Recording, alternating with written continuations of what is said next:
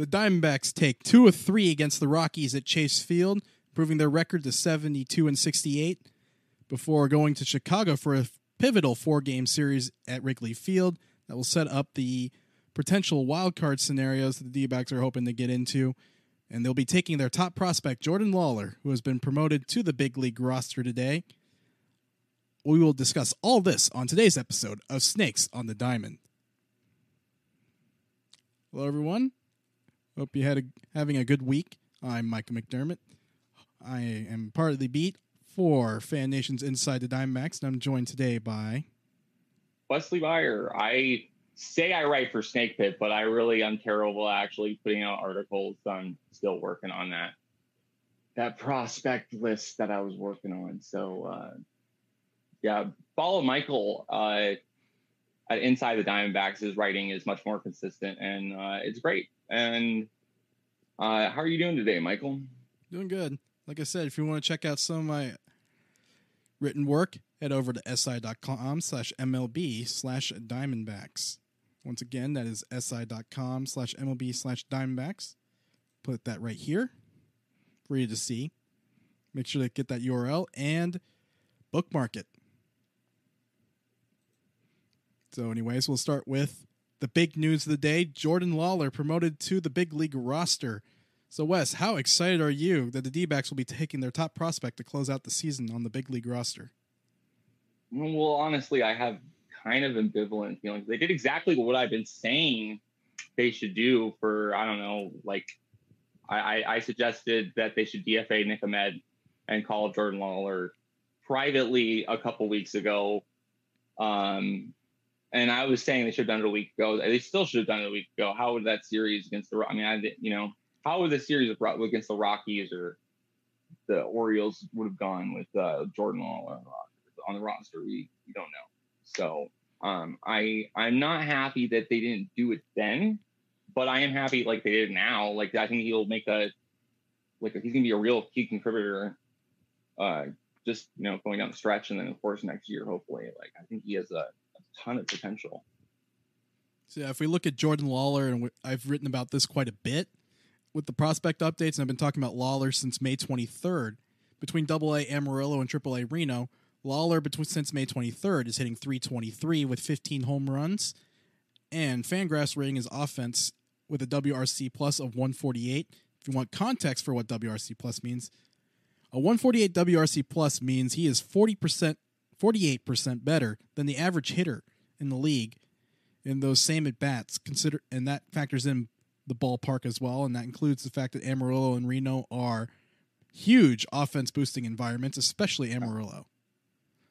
Oh, that's one of the reasons why we use that that stat on this show for evaluating minor league offense is it's like there is a very very uh, offense heavy environment and you don't know how to fairly rate the hitters in that like a guy some guys like you, you're like oh wow this guy he should be you know i, I learned this lesson with uh, luis torrero he uh, raked in, in el paso and, and tucson which are actually like pretty similar offensive environments to amarillo and reno. It's funny that they never got around that problem but uh, lawlar's regardless of the offensive environment he's well above average. And you have to remember he's just turned 21.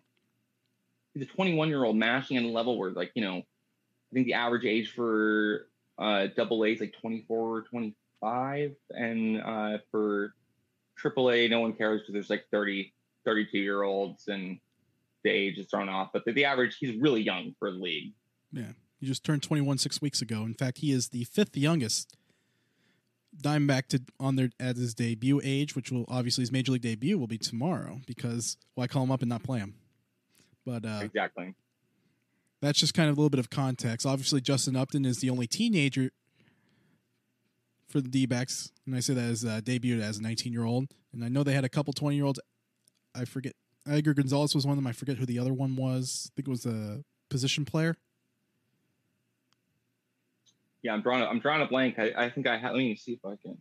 Yeah, I think Nick Piecoro had that written down somewhere. Yeah, uh, Jim over at Snake Pit had it on. Uh, oh. tweeted that out too. Oh yeah. But you know, he's very young, and like he's going to be one of the youngest position players to play for the Diamondbacks. I mean, like it's very short lived. And Byung-Hyun Kim, one of the Yep, other there's the other one. I know. Young and Kim and Tyler uh, Justin Justin Mar- Justin Martinez and Tyler Skaggs. Martinez debuted just that- before his 22nd birthday. Oh, okay, yeah, yeah, he's yeah, yeah, Tyler Skaggs. That was the one I couldn't think of. May he rest in peace. Yeah, Uh, the other 20 year old to all I can debut was about that. Kim. yeah, so he's in real. I mean, for usually like for position player, I mean, he's in very uh, good company with the age he's being called up. Uh, his season numbers, I mean, like I think it's worth talking about. Like he he's kept that eleven percent a, a walk rate above eleven percent in both Amarillo and in Reno. He's cut his strikeout rate by six percent, uh, going from from uh, double A or triple A. I mean, small sample size. He has uh, what like a six of the the the games played, and that could go up in a couple, you know, couple bad games where he strikes out three four times each game. That'll go way up. It'll probably fall back, and but um, what kind? What do you what do you expect from him uh, I- in the short term and the long term? Like, what do you think? What do you think he's capable of this season? I think you're going to expect a 21 year old shortstop that at times looks like a veteran and at times looks like he's 21. And uh, you look at the overall rankings for the prospect list. Jordan Lawlar is a consensus top 10 prospect. Base, uh, Baseball America had him at nine, Fangraphs at five, and MLB Pipeline had him at 10. So obviously the highest ranked prospect since Corbin Carroll debuted almost a, a little over a year ago. And you look at prospects, top 10 prospect debuted, you only have really three guys in the organization's history. And we mentioned Upton as earlier, and he's the other one. Yeah, no, I mean, really, there's not. I would argue like you you would maybe throw Steve. I mean, I Stephen Drew didn't really live up to to his potential, but he was highly regarded when he was called up. Um, Paul Goldschmidt uh, should have been highly ranked, ranked, but wasn't. Yeah, so he's definitely like. I mean, it's he has potential to contend for Rookie of the Year next season, in my opinion, and that would be fantastic uh, with the new rules to get those to get the, the draft pick rewarded from that. Yeah, and they're going to Like, get they one this, really this year from Corbin Carroll because Corbin Carroll has basically won the award. It's just a matter of finishing out the season. yeah, I mean, there's not there's not much you could do to.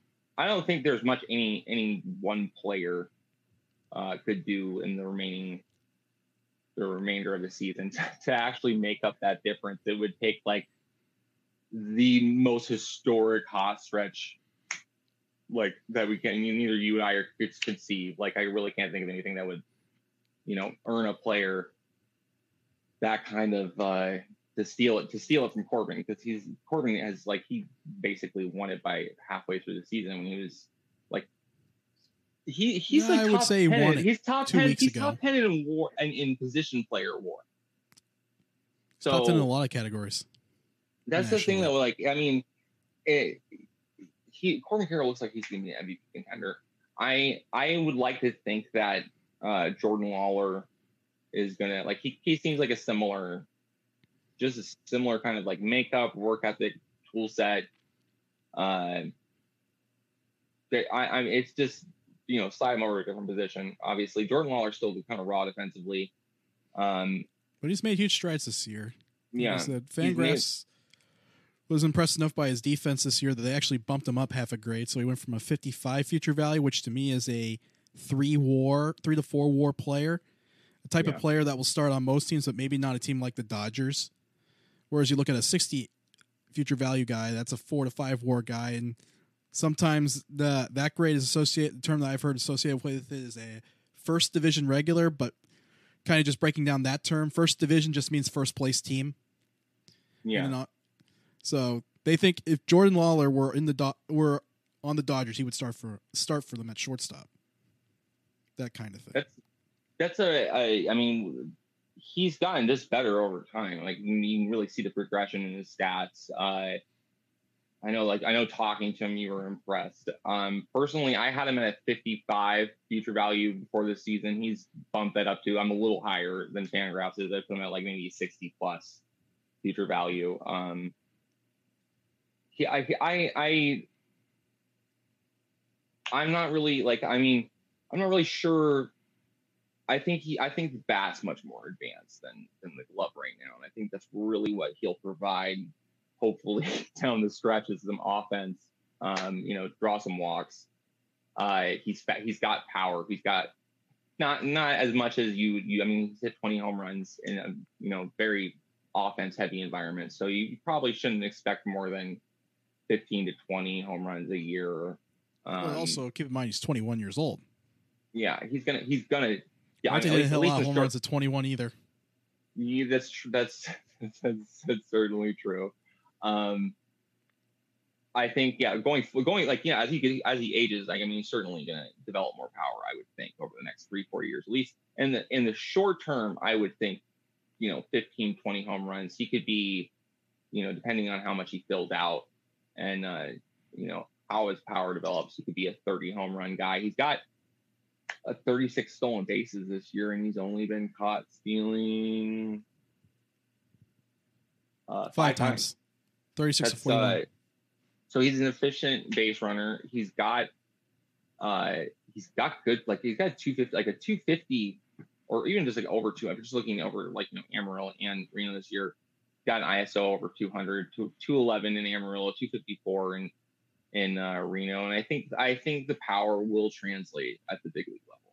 Yeah, I think he's a like I said, he's 15 to 20 coming in, but I think at his peak he could possibly be a 25 homer guy when his speed start but he's probably not going to hit for a lot of home runs because the goal will be to get on base and create chaos. Yeah, that's. I mean, he very he fits very much in the offensive profile of the rest of the. You know, like he, Cor, Cor, Corbin and uh, Jordan are very. Uh, they got a similar offensive profile, to be honest. To me, it's like that. I would right say off the bat. That's because that's what the organization targets. yeah, and yeah, that's that's the very. That's what I'm saying. Like they, the organization has found another guy that should fit right in. I I um I'm, I mean the glove. I I've that's one thing that I you know it's a good point is that pretty much every prospect evaluator who's probably seen him more than I have has said like the, the glove is more advanced in his reputation has you know because that's a, that's what I heard you know over the last you know yeah. year is that he needs work and uh, I think this is more on reputation than necessarily like what he's doing now. Yeah, I mean, people forget that uh, Bobby Witt's age twenty one season. He was a pretty bad shortstop his age twenty one season. Yeah. And then you look at improvement from 21 to 22. Bobby Witt's defense improved by 20 runs of value. Yeah. That's a huge jump. Even if you go from the worst shortstop to an average shortstop, that's a huge jump yeah, it's, it's that's the kind of you know the thing you got to remember with young players. Even if like the results aren't great, like he may he may have uh you know worst case scenario he's gonna have uh, a season like Bobby Witt next year where he's you know not you know basically replacement level. That's uh, kind of, I you mean, know I think a worst case scenario he's gonna be I think no worse than what we've seen from the you know the revolving door of third baseman and and uh you know, your left hand shortstop, your right hand shortstop yeah, option. Yeah, uh, certainly going to put better results than that. Yeah, if you look at, um, uh, yeah, looking at Witt's prof- uh, profile, somehow uh, with a 102 OPS plus, is that runs as native too, but I don't know. He's he's actually, I will say for for Witt's, uh, he had a really bad start to the season, like really bad. Just like he had a funk probably uh, until like June. Like his numbers since June are fantastic. Like he's broken out. His defensive numbers have improved. Like just the in-season improvement with him is nuts. And I think a big part of that is just the age where these guys are capable of doing that. I think the same thing happened to Goldschmidt, if I remember correctly, in his uh, first full season in 2012. He was kind he kind of started off slow, picked it up in yep. June, and never looked back. Yeah. So, I I think he'll be a a, a real component you know, down the stretch. I, I, you know, he's the you said the right-handed shortstop option. Um, I hope he gets more at bats than that. Like you want to see him face right-handed pitching. Like I mean, he needs to he needs to for his development. Yeah, I think he has to. I think he has to get eighty percent. I think he needs to be an everyday player personally because he does. This is a guy you're building your team around. You yeah. You, got to find out as soon as possible what his value is long term. I mean, him and, and Gabriel Moreno are like the, the two extensions that I would be looking at of Like, I position mean, Moreno's players right more now. or less already proven his value. Yeah, he's proven his value.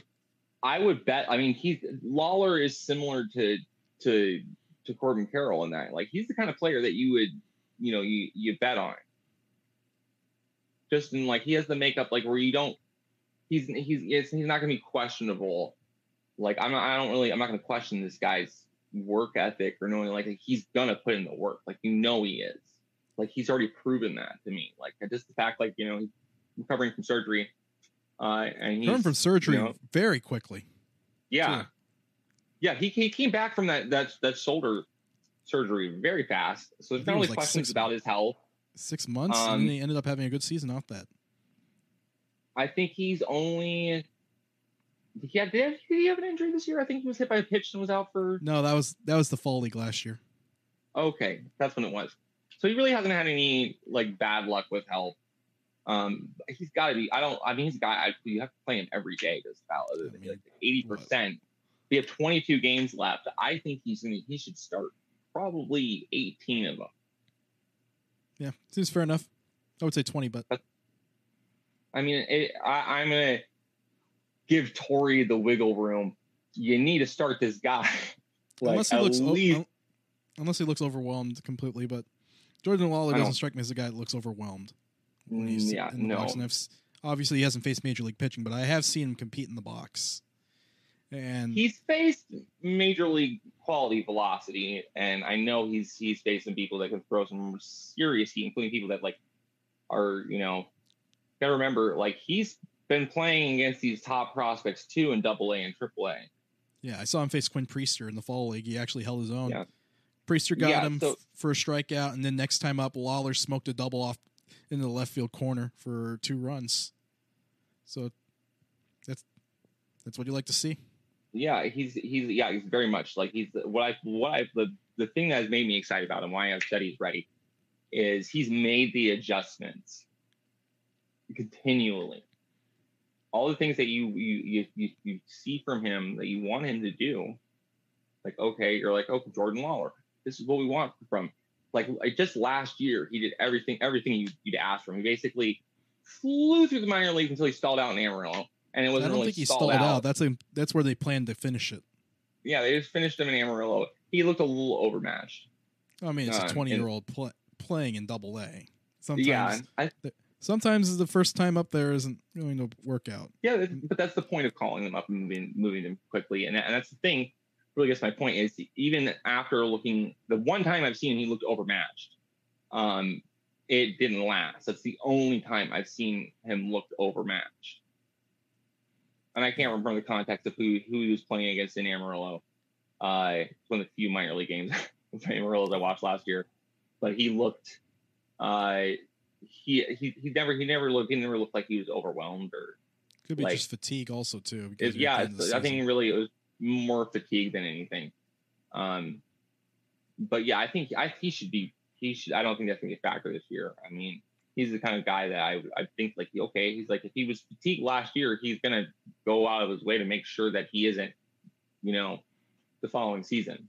So it doesn't happen again. And that's the, the really thing I like about him as a player is he definitely knows uh, himself and he knows when he needs to make an adjustment. yeah. That-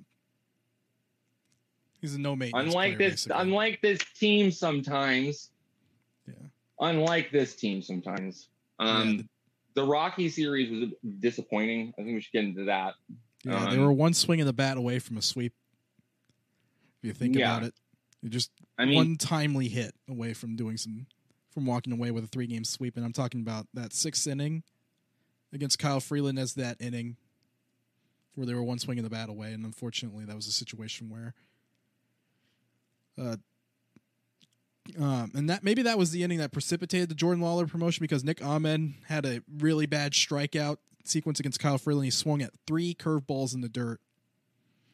yeah, And that that was basically uh, all she wrote, and I think that might have been his last at bat. I could be wrong.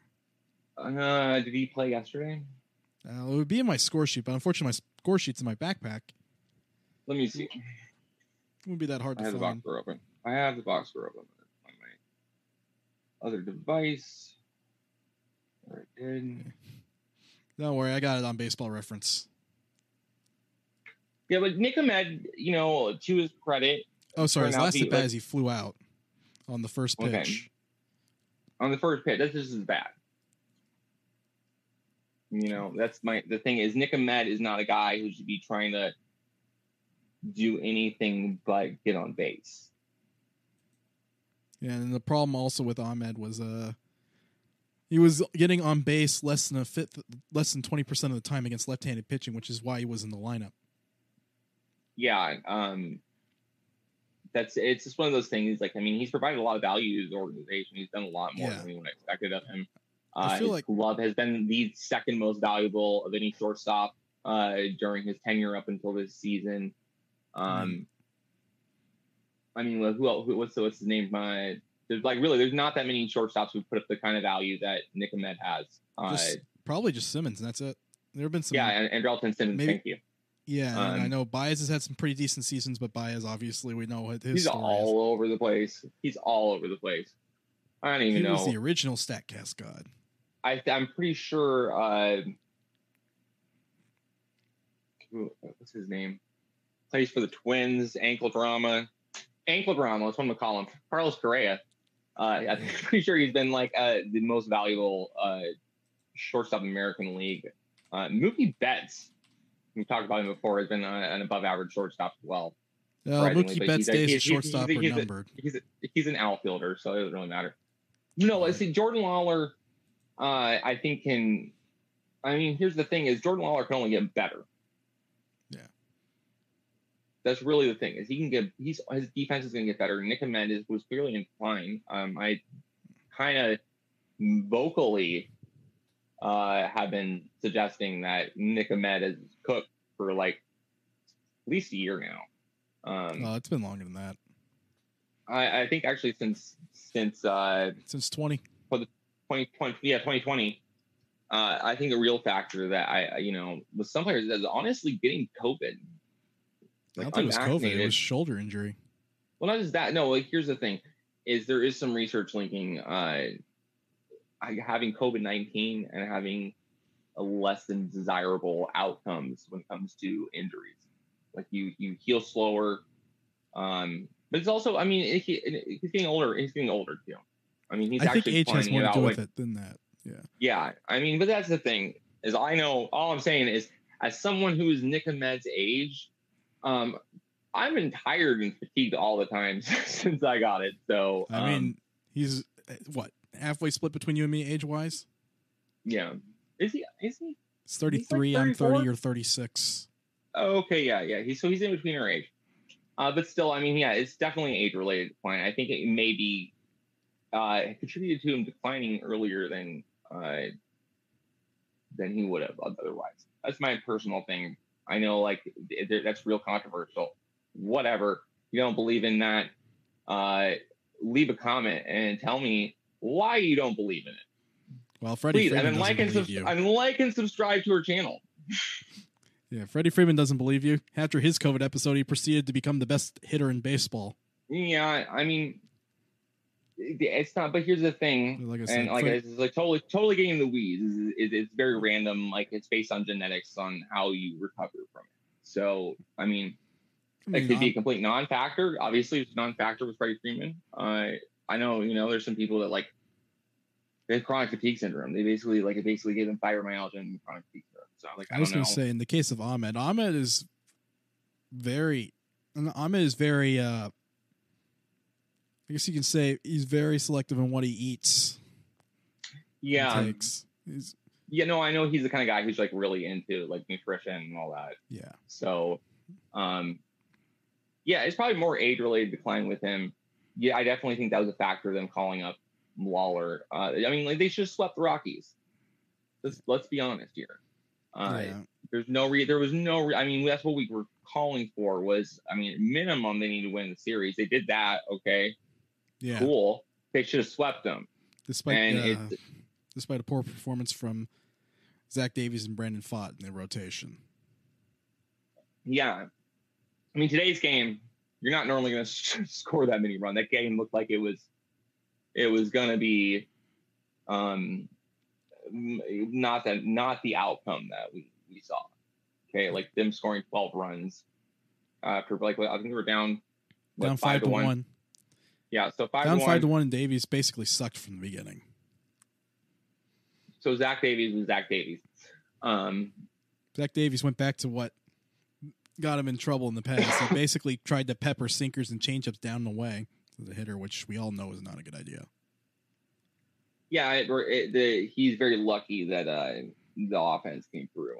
And Corbin Carroll saved him three runs. The Rockies didn't I, I mean, like that, unfortunately, so they plunked him twice after that.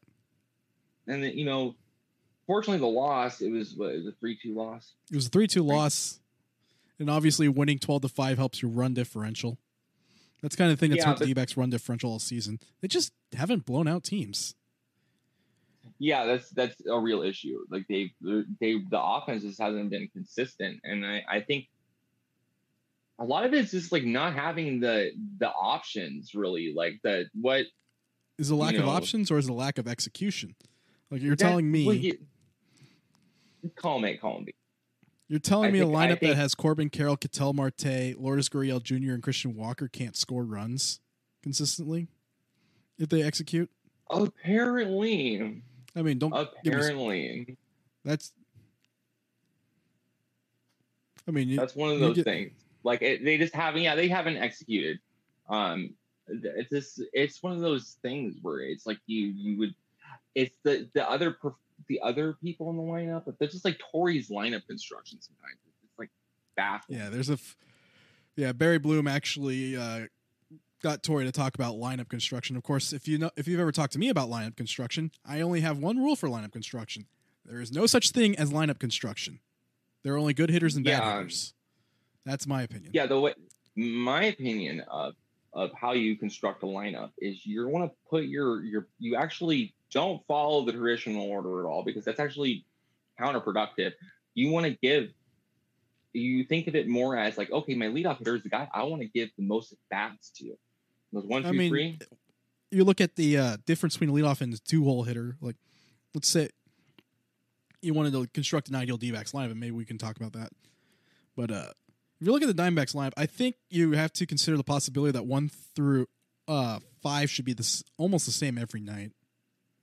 Yeah, when you play that lineup, where you have Carroll batting leadoff against righties, and yeah. then Marte bats leadoff against lefties, and then you flip flop them. Yeah, that's that's okay. Like the only line of construction should be taking you know an account maybe handedness.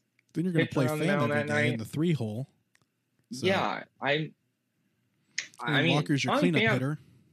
Longoria, um, I think, is going to be losing some at bats to to Lawlar. Yeah, I I would agree. I do. I really like. A, I think this is debate. Like you, we were tied in is like. Uh, I mean, he's obviously going to be the the right-handed option at shortstop, but it, it sounds like yeah. this Nick Piecoro yeah. at uh, uh, the Republic was saying that uh, they were gonna play him at third. I know he started at third. I think he's going to play at third against left against right-handed starters more so than lefties because lefties obviously he's replacing Ahmed's at bats.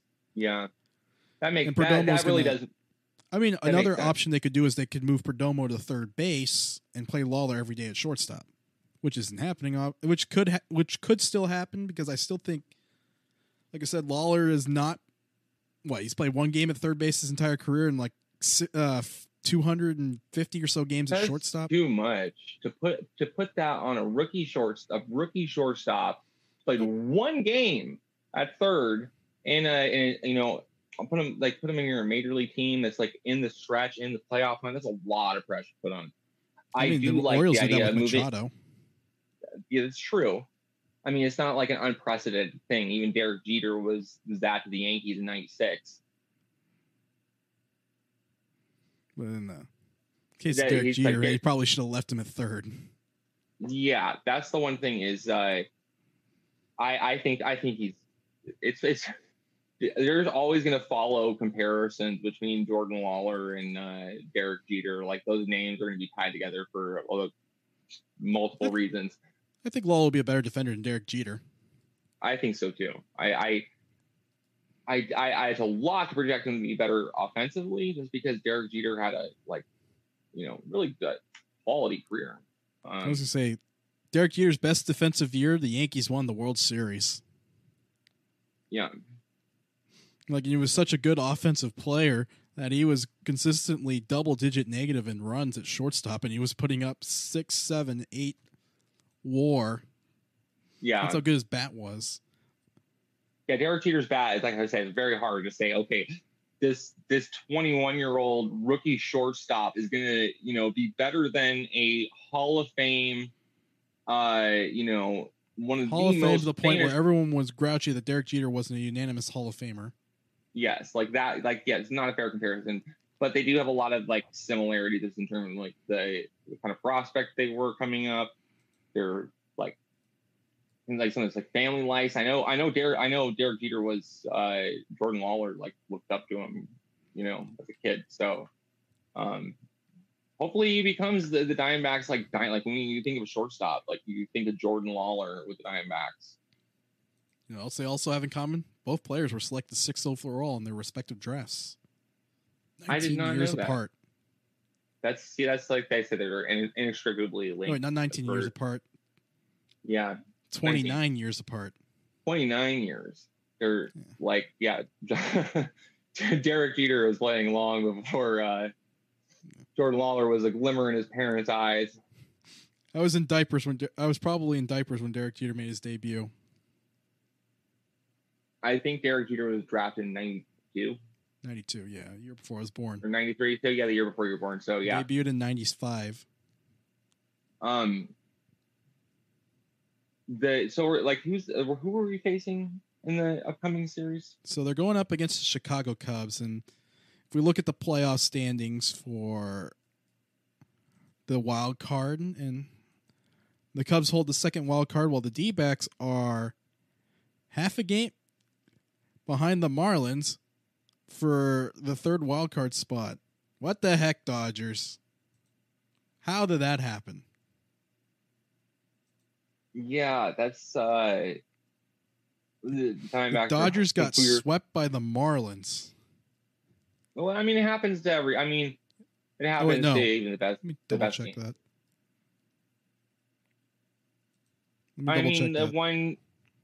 If we sweep the Cubs, Oh wait, no, the Dodgers play the Marlins tomorrow. But the Marlins have won the first two games. First game they walked them off because Chisholm hit a walk off homer against the uh, Dodgers leaky bullpen. Oh wait, no, no, they didn't. They didn't walk him off, but they did hit score three runs in their final at bat. And uh, home runs by De, uh, De La Cruz and Chisholm. So I mean, it, like it's a four game set against the Cubs. That's exactly the different. Like I mean, they're they're three and a half. They're three games up on us in the wild card. We can basically just you know remove them from the wild card. Uh, we um, they said it's a must win series. Like you got to win against the Cubs. You- Got to at least not lose ground. At very, at very least, I mean, they got to split the series. Like that's Diamondbacks are you got to see three. I, I mean, I actually Ideally, Diamondbacks. I you think gotta are see- four games behind Chicago. oh yeah, yeah, you're right. It's four games behind, so a sweep is kind of necessary here. Not necessarily. You have to finish ahead of Miami, not Chicago. The Cubs So, are actually okay, closer I to. Philadelphia than the Marlins, if you think about it. Of course, there's a lot of streaking It- going on in the wild card standings. Here's the the thing is is that the uh, the Diamondbacks and the Cubs would be tied for they'd have the exact same record if the Diamondbacks can sweep the Cubs. Maybe, but that's kind of optimistic. Like I said, uh, Very it's very optimistic, and uh, I would love to have some optimism. If they could do that, then I, I think they have a good chance of making the postseason. Uh, right you- now, I mean, it's because preca- it's a precarious Chicago- situation. you have to beat the 2023 National League Cy Young Award winner Justin Steele. Yeah, that's true. That is true. I mean, yes, gonna be a I am tough- declaring the race over with five weeks to go. You think so? I mean, yeah, Gallen's pretty Actually, much four taken out ago. of. Gallen has taken himself uh kind of out of the out of the Cy Young. Yep. Uh, the last couple, his last few starts. I mean, it's funny. That's, all- that's, that's all. It that's all it takes. Is a couple bad starts. It's literally that's all he's really had is like two bad starts. Yeah, I think the D-backs will face Steele twice this season. As Well, well. hopefully they can um, you know not lose and uh, we're in a, a better position going forward i mean really it's going to be tough if they if they get you know they lose to the, the, the cubs in the series coming up uh, i don't know how they uh, can really make it they they're well, they'll to have take Merrill Kelly going up against Justin Steele. So if the wind isn't blowing out, I think it's going to be a close, a low scoring game. And we all know when Merrill Kelly's dealing, he's dealing. I think he's got a good chance to to to beat Steele. Um, I mean, that's the one game where I probably. I mean, I, here's the thing: is I think really, uh, the realistic goal going into that series is going to be for them to pick three or four. Um, you can't really. Uh, I mean, it's, it's probably not realistic. You're right about that. That's very. It's going to be tough to win three or four too, because again, Yeah, Justin that's real Steele. tough. Now, of course, the the Cubs have been without Stroman since the middle of July. I don't think he's going to be uh, back until. He's not going to be back for either series, I don't think. So if we pull it up, if we pull up on the probables on the D-backs website, so obviously Ryne Nelson's coming back tomorrow to face Javier Assad, and Assad somehow did not win a ball game despite giving up no runs in eight innings.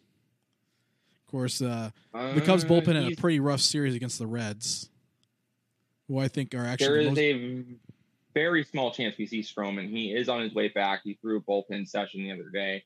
he's going to have to do um, rehab games. He's gonna have to do rehab. There's a very small chance that I don't we have another series against the Cup later Yep, at Chase Field, at Chase Field. So September yeah, there's, there's fifteenth or seventeenth. We I, we may see him uh that series. I mean, Yeah, like going to see there's in gonna that have to. too. This is gonna be one of those things. Like they need to win the season series against the Cubs. that would be four and three. But if you go five and two, obviously you've, you can go five and two against. I don't think the D-backs can really do anything to keep Chicago out of the playoffs. Yeah, But got to keep Marlins out of there for that Marlins wild card yeah, the Marlins have a Uh, pretty tough schedule. motive. Yeah, they do. I, the Marlins are gonna. I like we were, we were predicting it to drop off from them because they have a much tougher schedule. So yeah, if I were to look Uh, at the- so if we're looking at the teams in the wild card race, so if we include the Marlins and the three closest teams, so D-backs, Giants, and Reds, I think the Reds have the best shot at the play at the playoffs. I think due to the fact they have a very easy schedule starting tomorrow. Because all the tough teams on their schedule are gone. They're playing all the cupcakes in baseball. So you got the Tigers, Pittsburgh, St. Louis. The Royals. Actually, I think they are playing the Royals as- well. Yeah, they're playing the Royals, so that's, that's why I know this. Um, yeah, uh, I mean, like really, the the Reds do have a much a much easier schedule. The only benefit the Diamondbacks really have with their their schedule is that they're playing teams that they're kind of in the, the race against. Like, okay, yeah, the Cubs are a tough opponent, but if you can if they can win these series, um, like that's that's the real gist of it. I mean, I don't think you're going to catch up with the Phillies. If you're going to be, if you're going to make the playoffs, to be in, in wild card spot number two or three. I don't think the D-backs are getting higher than the 60 if they make the playoffs. So Yeah, So you look I kind mean- of at the Marlins schedule. So one more against the Dodgers, and I don't think the Dodgers are getting swept. Then you got Philadelphia and Milwaukee. It it is brutal. Philadelphia, Mil, uh, Philadelphia, Milwaukee, and the Braves for oh, after that Dodgers series. So that's the next. So that's your their next eleven games. Then they play the Mets, and obviously the Mets will love to play spoiler. oh yeah, absolutely. And then Milwaukee again at home. it's the Marlins, right? Yeah, this is the Marlins schedule, and then they finish off with the Mets on the road and then at Pittsburgh. So the Marlins are in the deep end of their schedule. Their next eleven games may be Yeah, what decides how their season goes. And of course, the Marlins Yes. recently have lo- lost uh, Sandy Alcantara to a right flexor strain and Jorge Soler has a strained oblique. He's not coming back during the regular season. Ooh, that's gonna hurt. So that's, their best. That's their ace and their best Yeah. power arm. Being down. Yeah, so, they're. Yeah, they're, they have a tough. I mean, that's a good prediction there of the, of the Marlins falling off. Um, the Reds, yeah, I know they have a much easier schedule. Uh, Yeah. The Phillies, I don't know who they, who's left on their schedule. uh, that would be the only other. well, we know the Marlins question. are in there for three. Okay, Three of them. so they can play spoiler. That's the one. They can play spoiler a little bit too. Uh, Philadelphia's not playing. Well, Philadelphia's going to want to get the top wild card spot, so they have home field for the round. I mean, ideally, the Marlins will take some of those games against the Phillies. That's the only way we're really going to like kind of gain ground on them. I mean, you look at the AL, get- the NL East and the NL West; those two divisions are pretty much wrapped up. However, the. Central Division is not. And of course, uh, the D-backs obviously would rather see Milwaukee if they're getting the playoffs. I think they'd rather see Milwaukee get in as the NL Central winner, so they play them instead of Chicago. I feel like Yeah, Chicago's definitely a more dangerous team. Yeah, I, I think they're they're one of those teams that I, I mean, got the Cubs are are like they they're kind of confusing because they they actually kind of had a bad start and looked like they were you know like they were they sold at the deadline, didn't they? So no, they were they, they were probably one loss away from selling, but then they won that game and then won eight. oh, six that's more right, they were that. going to they were They were gonna go- sell. they were one loss away from selling, and then they won that game, and they decided not to. Yeah, yeah. So, I mean, there's a team. They're a team that can go either way. Like they, Cody Bellinger's going to get MVP votes, and it's the D-backs' fault for going he's in. That. comeback player. of the- He's he's very much like the comeback player of the year, in my opinion. I'm not even talking comeback player of the year. I'm talking MVP votes. Well, I'm just saying he's got he's got comeback player of the year in the bag. Who's who's had a better story this year than? 'Cause I know people all over online were talking about him being done. So he's very much player. We have to like Yeah. you know you can't you can't think of Belly as the the player he was last year 'cause he's back to being the Belly of you know pre-COVID, just about. Before he subluxed Um, his shoulder, celebrating. Yeah, Well, actually, it was pretty bad Dumb in kid. 2020 anyway. yeah. I'm not saying that's I'm saying pre-COVID, like so like pre 2020. So 2019, he's back to that that level form. I thought I'd give him. Uh, pull up the Cubs. Who else? The real threat on this? Obviously, Dansby Sw- Swanson was an all-star shortstop too. We know all about Dansby. Their bullpen, to say for what the Reds did to them, is pretty lights out as well. Mark Leiter Jr. is their primary setup man, and uh, I am going to look up their closer's name on Baseball Reference so I can get a pronunciation. Wisniewski, No, it's not Wisniewski. Or who are you talking about?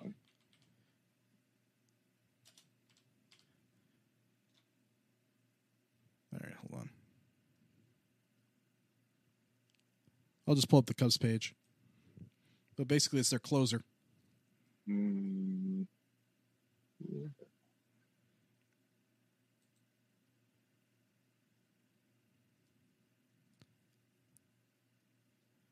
Alzolay. Thank you, Baseball Reference, for pronunciation guide. Adbert Alzolay. Their closer. Very good.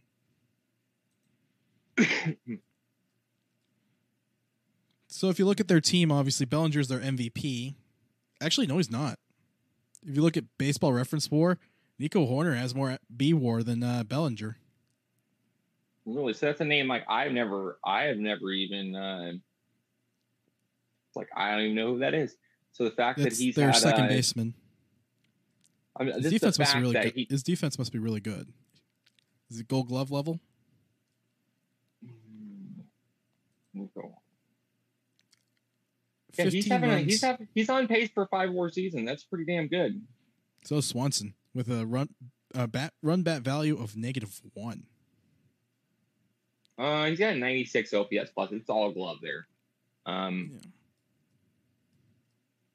My God, this is a Yeah. lot when you have that much war with like a like a below average bat.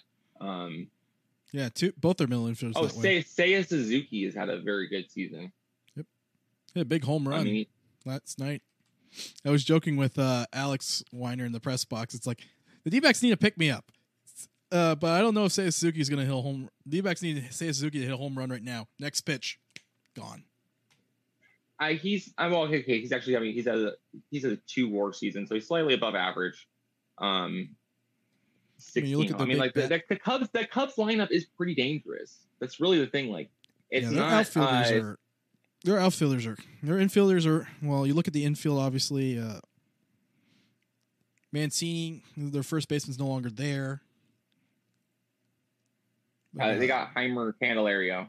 Yeah, Jeimer Candelario has been a nice pickup for them. He's continue. He's pretty much put up the same numbers he did in Washington. Okay, so looking at the real, the, the real offensive threats have been. Uh, see, Belly has a 140 OPS plus. Ian Happ has a 110 OPS plus. Christopher Morel 111. Suzuki has a 114.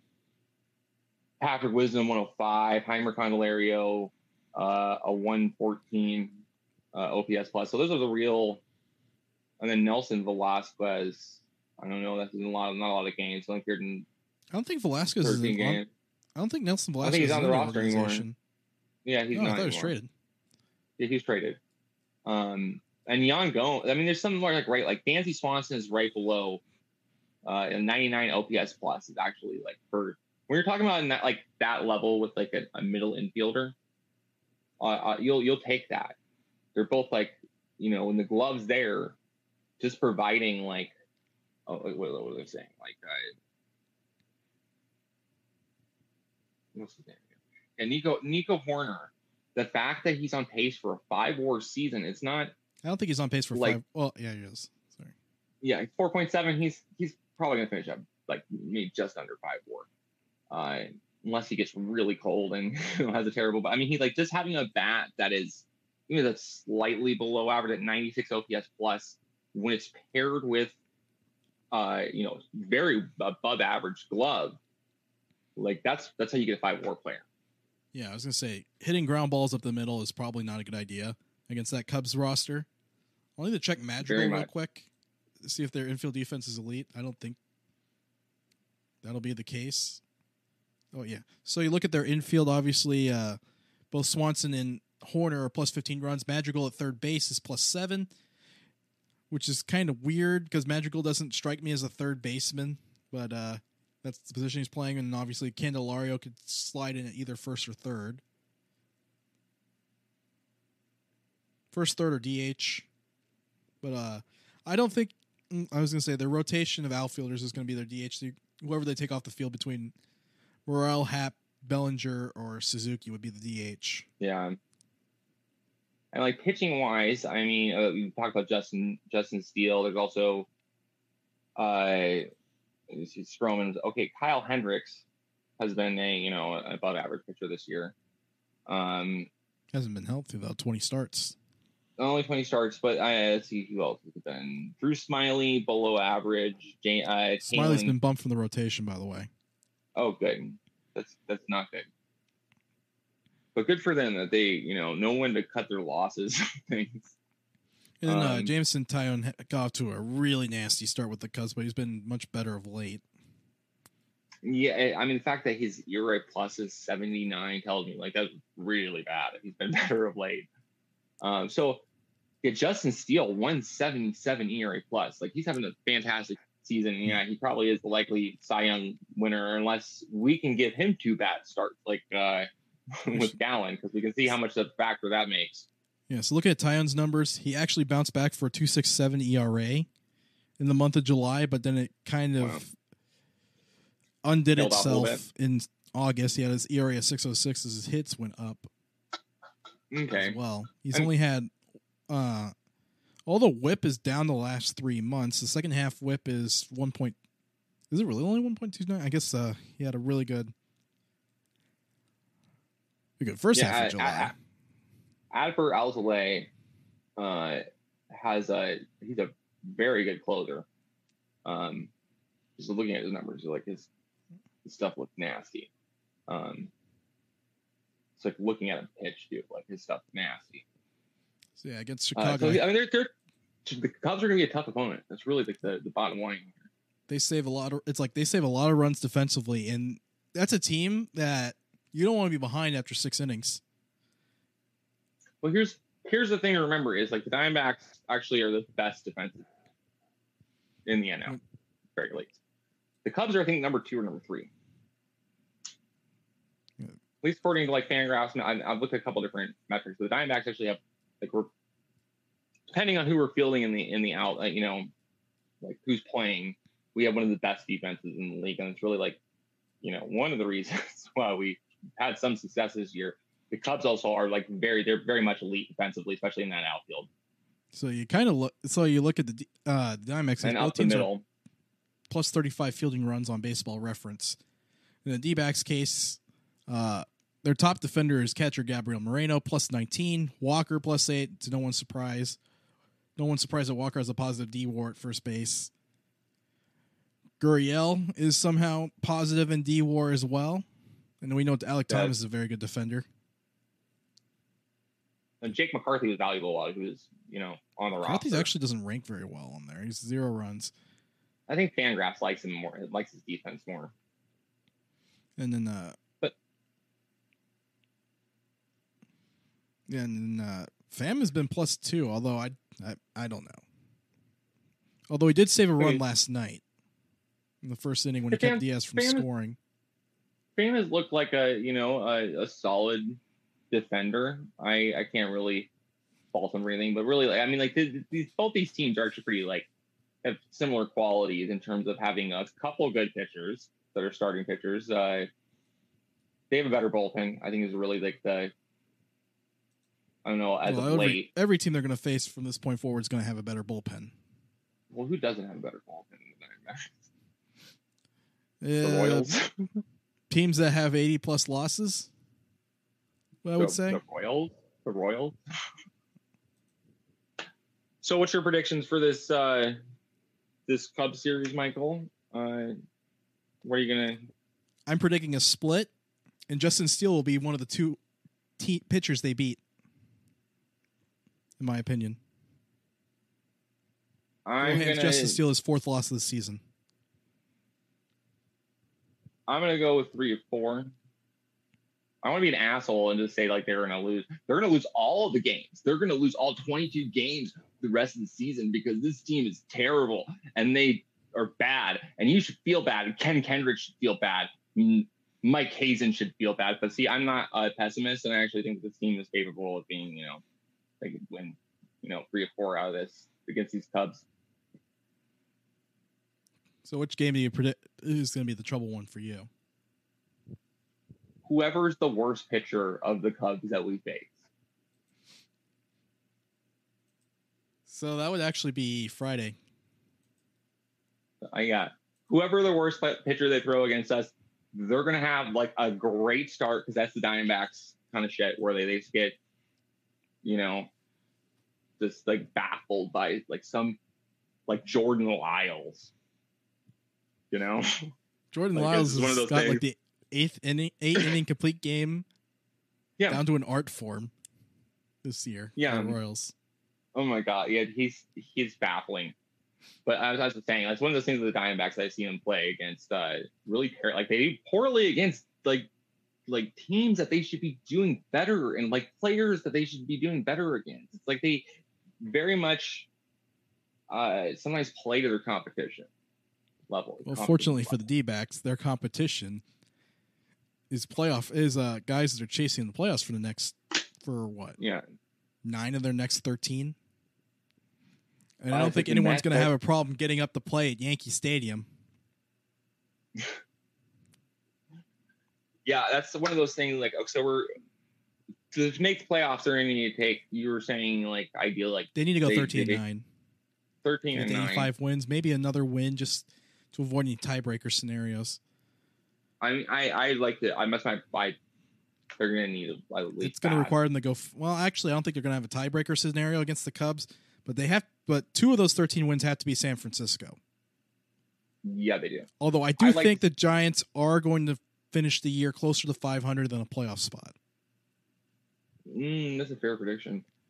Uh, I the think that- I Marlins, think they don't have the 15 ti- to the Marlins and the Reds. They've already lost the tiebreaker to two and four against the Marlins, three and four against the Reds. That Bach obviously ended up setting the season series between the Reds. Although you could argue they lost the season series when they got smoked in Cincinnati. Yeah, very much. Um, I, I think like 15, 15 and seven is what they need to aim for for the rest of this. That's eighty-seven uh, wins. The rest of the season. Yeah, that's my prediction. I'm gonna stick with it. All right, so you're expecting the Reds to eat up more of their cupcake schedule than you think? Yeah, yeah, I think that. Uh, I could see a scenario where I- the Reds let up a little bit because they play weak teams. yeah, that's that's. uh I mean, I, I I I have no idea what's some. I mean, like my predictions for the wild cards, but I mean, I think the Diamondbacks will just sneak in. Um, I think they need to aim for really like 87 wins. Playoff. 87 wins was wild card last year.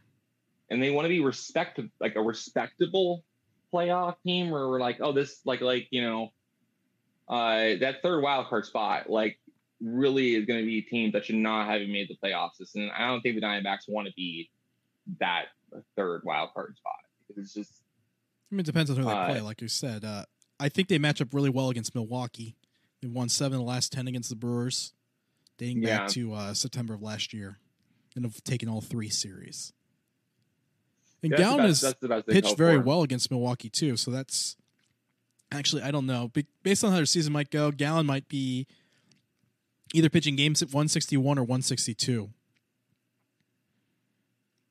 Yes, that's uh that's a. I mean that's very much a possibility. I I I yeah, I think that the Milwaukee's probably the best opponent they could that they could hope for to face. Uh facing the Braves is like don't want any part of that. You're gonna face them in the the I mean, considering the fact D-backs NLCS. played well against the Braves and were two Miguel Castro meltdowns away from taking five or six against them, like obviously you can't face the Dodgers. So um there's no pressure on the D-backs if they face the Dodgers either.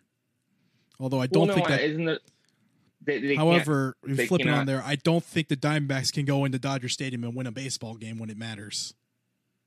I, I agree with you on that one.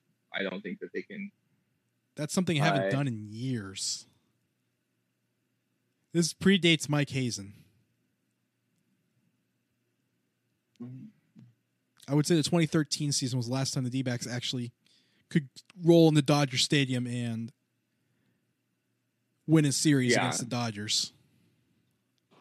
Now, of course, they split the the opening series, but that was because they played them in April.